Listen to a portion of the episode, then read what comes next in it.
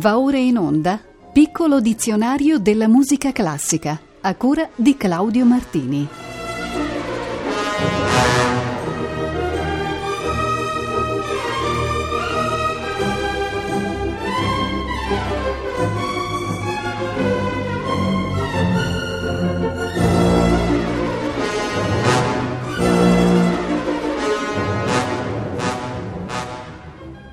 Buon pomeriggio a tutti voi. Oggi seconda puntata della nuova rubrica Piccolo dizionario della musica classica, iniziata lo scorso martedì 5 marzo. Eravamo arrivati allora al vocabolo accentus. Oggi ripartiremo dalla parola accompagnamento. In termini teorici definiamo l'accompagnamento come il disegno musicale che fa da sostegno ritmico e armonico alla melodia. Ad eccezione della musica monofonica e della polifonia di voci equivalenti, tutti gli altri generi prevedono una qualche forma di accompagnamento. Nella storia della musica ve ne sono stati molti tipi, ad esempio il basso continuo nel barocco o il dialogo voce-orchestra nell'opera lirica. Oggi mi concentrerò sulla coppia voce-pianoforte nel lead romantico, una delle espressioni più alte dell'arte in musica. Dopo Haydn e Mozart e soprattutto con Schubert, Brahms e Wolf, si è parlato di accompagnamento psicologico, ossia dell'uso del pianoforte non come semplice corredo estetico, ma come modo per entrare nell'umore della poesia musicata, per accentuare o sciogliere le tensioni create dal testo. Melodia e accompagnamento si completano dunque e si sostengono a vicenda. Ho colto l'occasione dell'ascolto rivelatore di un disco della grandissima Elisabeth Schwarzkopf, dedicata a Ugo Wolf, per risolvere il problema della scelta del lead. Eccovola dunque, accompagnata da Gerald Moore, vero genio della categoria, nel lead Müvol kom ich un Beladen, tratto dallo Spanische Liederbuch. Il titolo del lead, testo di Emanuel von Keibel, può essere tradotto così: Sono venuta affranta e con gran pena. Gustatevi l'accompagnamento di Gerald Moore.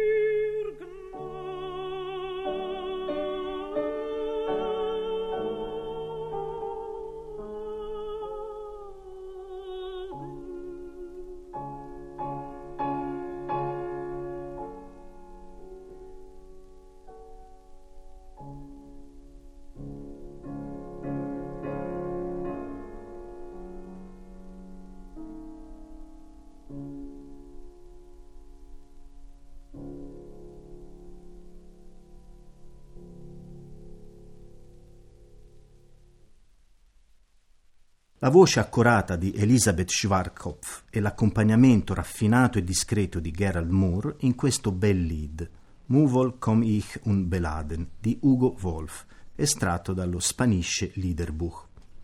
L'incisione era del dicembre 1966. Andiamo avanti nel nostro dizionario e dopo la parola accompagnamento eccoci ad un altro termine importante, ossia accordo. L'accordo è la sovrapposizione realizzata secondo le leggi dell'armonia di tre o più suoni. È dunque la cellula fondamentale dell'armonia ed è parte dell'essenza stessa della musica come la conosciamo. Senza entrare negli aspetti teorici e tecnici che concernono le consonanze e le dissonanze o la stabilità e l'instabilità degli accordi, sottolineiamo qui che l'accordo per molti di noi è connaturato alla risoluzione felice del discorso musicale è uno strumento di equilibrio ma anche di espressione. A volte parla quanto e più della melodia, dando un senso a tutta la scrittura poetica. Ho trovato molto interessante questo lavoro del compositore francese Henri Dutilleux, che si intitola Sur le même accord, ossia sullo stesso accordo. Il lavoro si basa su di un accordo di sei note esposto all'inizio e manipolato in vari modi in ragione del suo carattere multicombinatorio da Dutilleux utilizzato in vari passaggi per creare un aggregato. Ascoltiamo qui il brano eseguito dalla sua dedicataria, la violinista Anne-Sophie Mutter, accompagnata dall'Orchestre Nationale de France diretta da Kurt Masur. Siamo nel novembre 2003.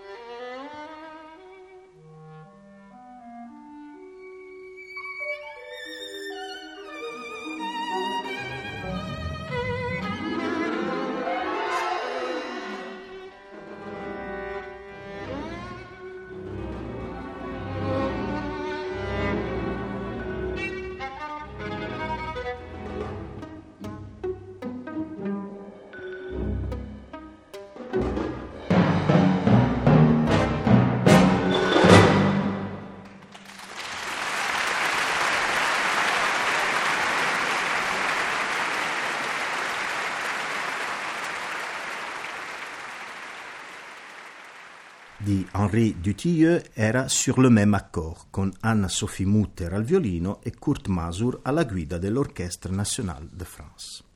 Il prossimo lemma del dizionario viene dalla lingua inglese. Si tratta di act tune, espressione che intende un brano strumentale o per voce strumenti che nei teatri inglesi fra 600 e 700 veniva eseguito come introduzione o come intermezzo tra due atti di una rappresentazione drammatica. Spesso si trattava di musiche create appositamente per un determinato dramma, accrescendone lo spessore creativo. Uno dei massimi compositori di act tunes fu naturalmente Henry Parcel, a quell'epoca certamente il più eminente musicista inglese, praticamente in ogni genere compositivo. Eccovene qui un bell'esempio, è il First Act Tune, il primo act tune, tratto dalle musiche del King Arthur, lo esegue nell'ottobre 1994 l'Academy of St. Martin the Fields, diretta da Sir Neville Mariner.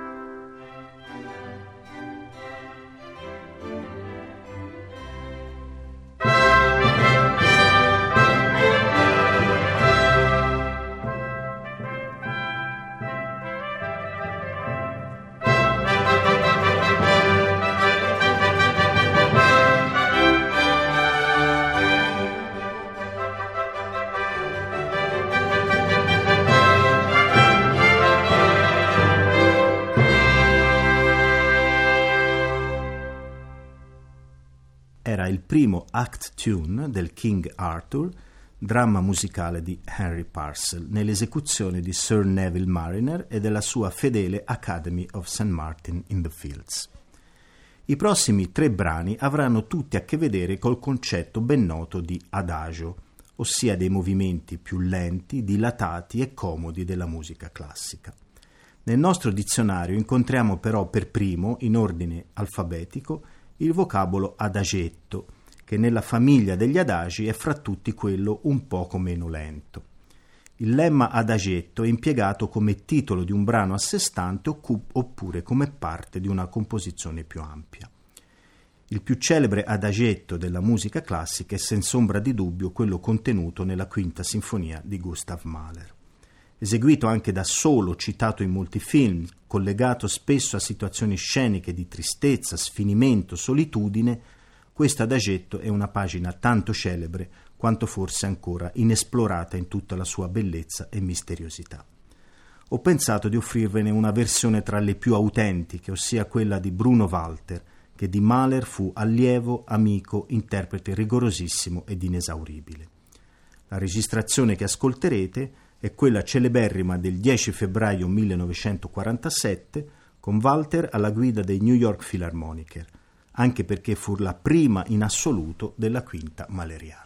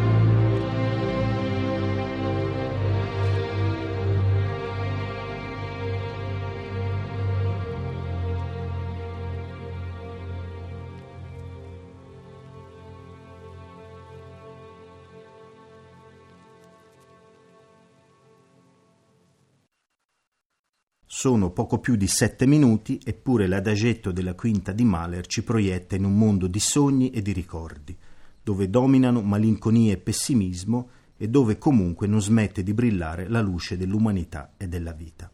I New York Philharmoniker erano qui diretti da Bruno Walter.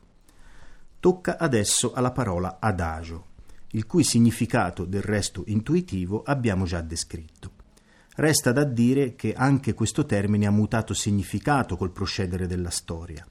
Nel Seicento significava un lento rallentamento del tempo ordinario, mentre ai tempi di Bach e Handel l'adagio era più elastico e correlato alla teoria degli affetti, per cui l'adagio prendeva spesso attributi come cantabile, affettuoso, sostenuto, eccetera.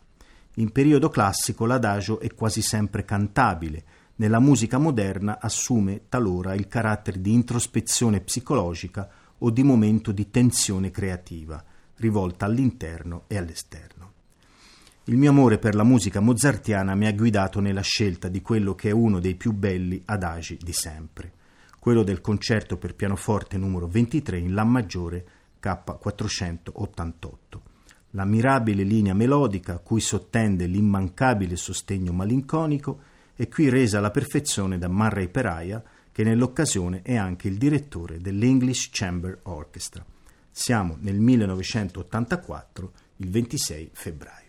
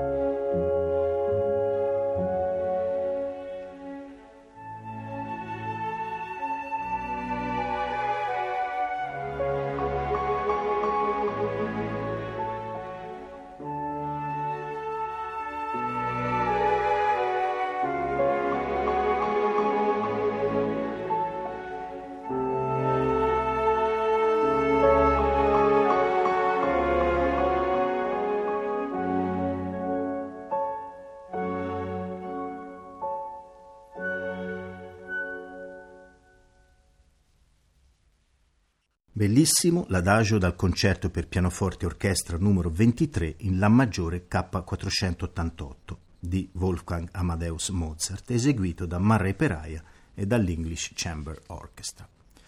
La magia del brano merita di non essere spezzata e dunque ricorriamo al vocabolo successivo che altro non è che il superlativo di adagio, ossia adagissimo, termine raro ma non inesistente nella musica.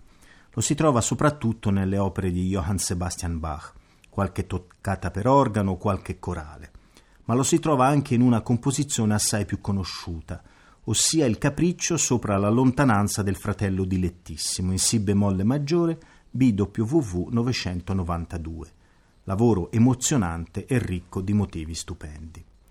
Il terzo movimento della suite, sottotitolato Il lamento di tutti i suoi amici, reca la dicitura di adagissimo.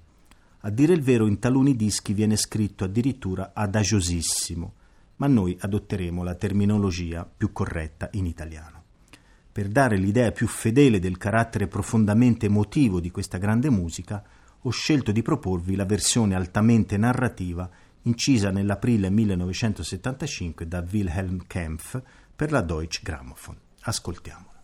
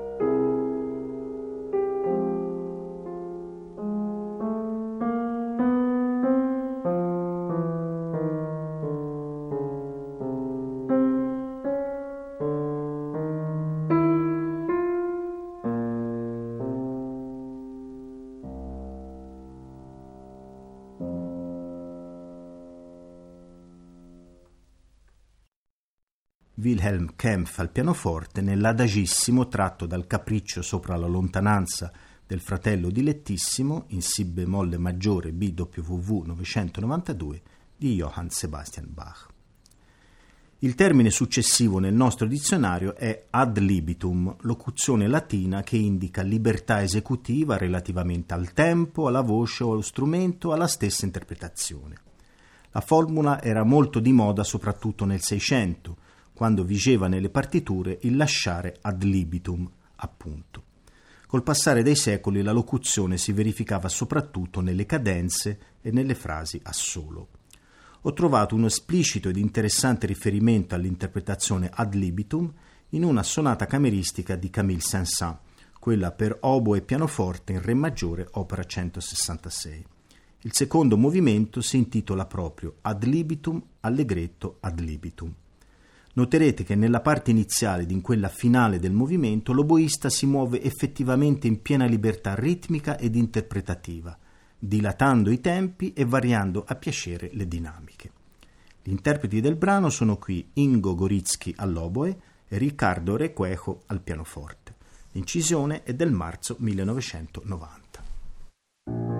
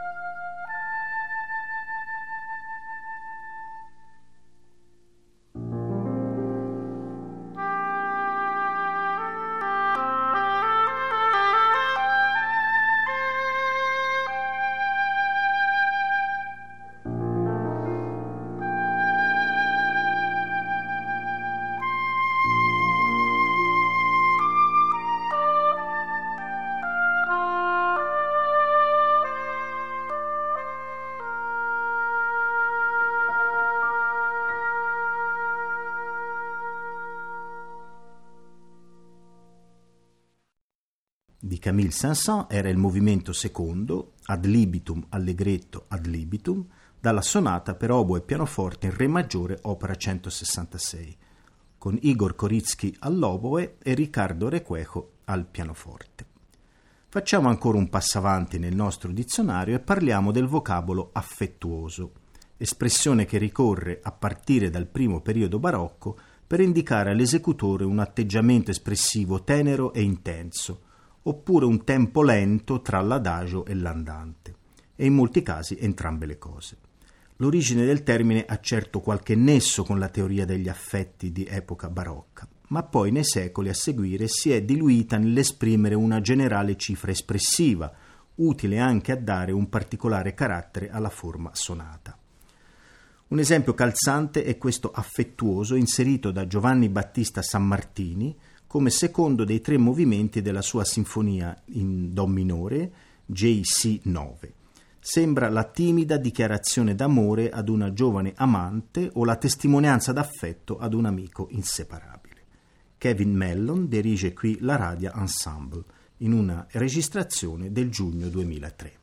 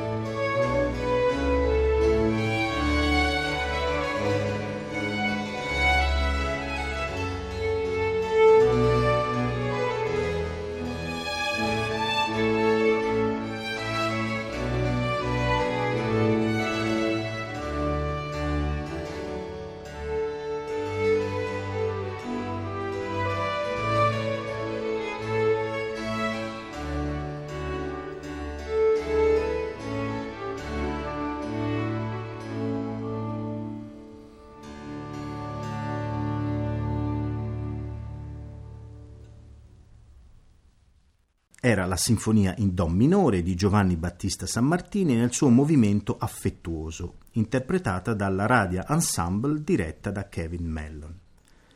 Dalla parola affettuoso passiamo ad un'altra indicazione espressiva, ossia agitato. Essa prescrive un'esecuzione particolarmente concitata, quasi affannosa, diceva il Tommaseo.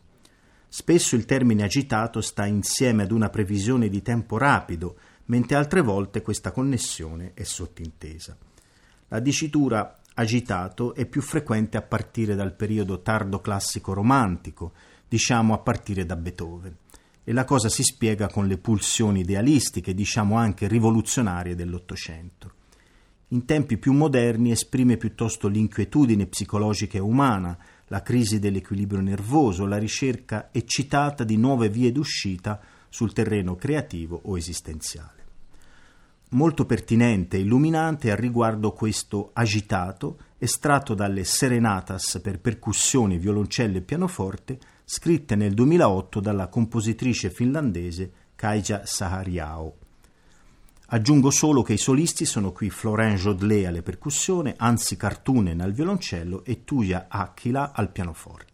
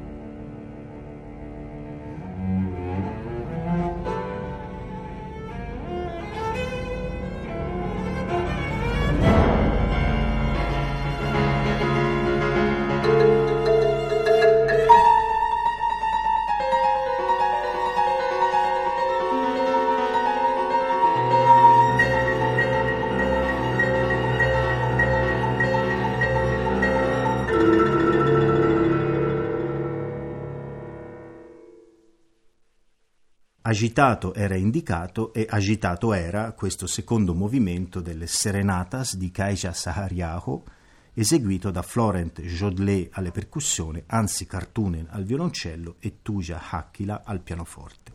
La registrazione era del novembre 2011. Abbiamo concluso per oggi. La prossima puntata del piccolo dizionario della musica classica andrà in onda il prossimo martedì 9 aprile, sempre alle 18.40. Per chi è curioso ed impaziente posso anticipare che ripartiremo dalla parola Agnus Dei. Ricordo ancora che la trasmissione si può ascoltare o riascoltare dalla pagina internet di Rete Toscana Classica www.retetoscanaclassica.it cliccando nella sezione Archivio. A voi tutti buon ascolto dei programmi di Rete Toscana Classica ed arrivederci alla prossima trasmissione.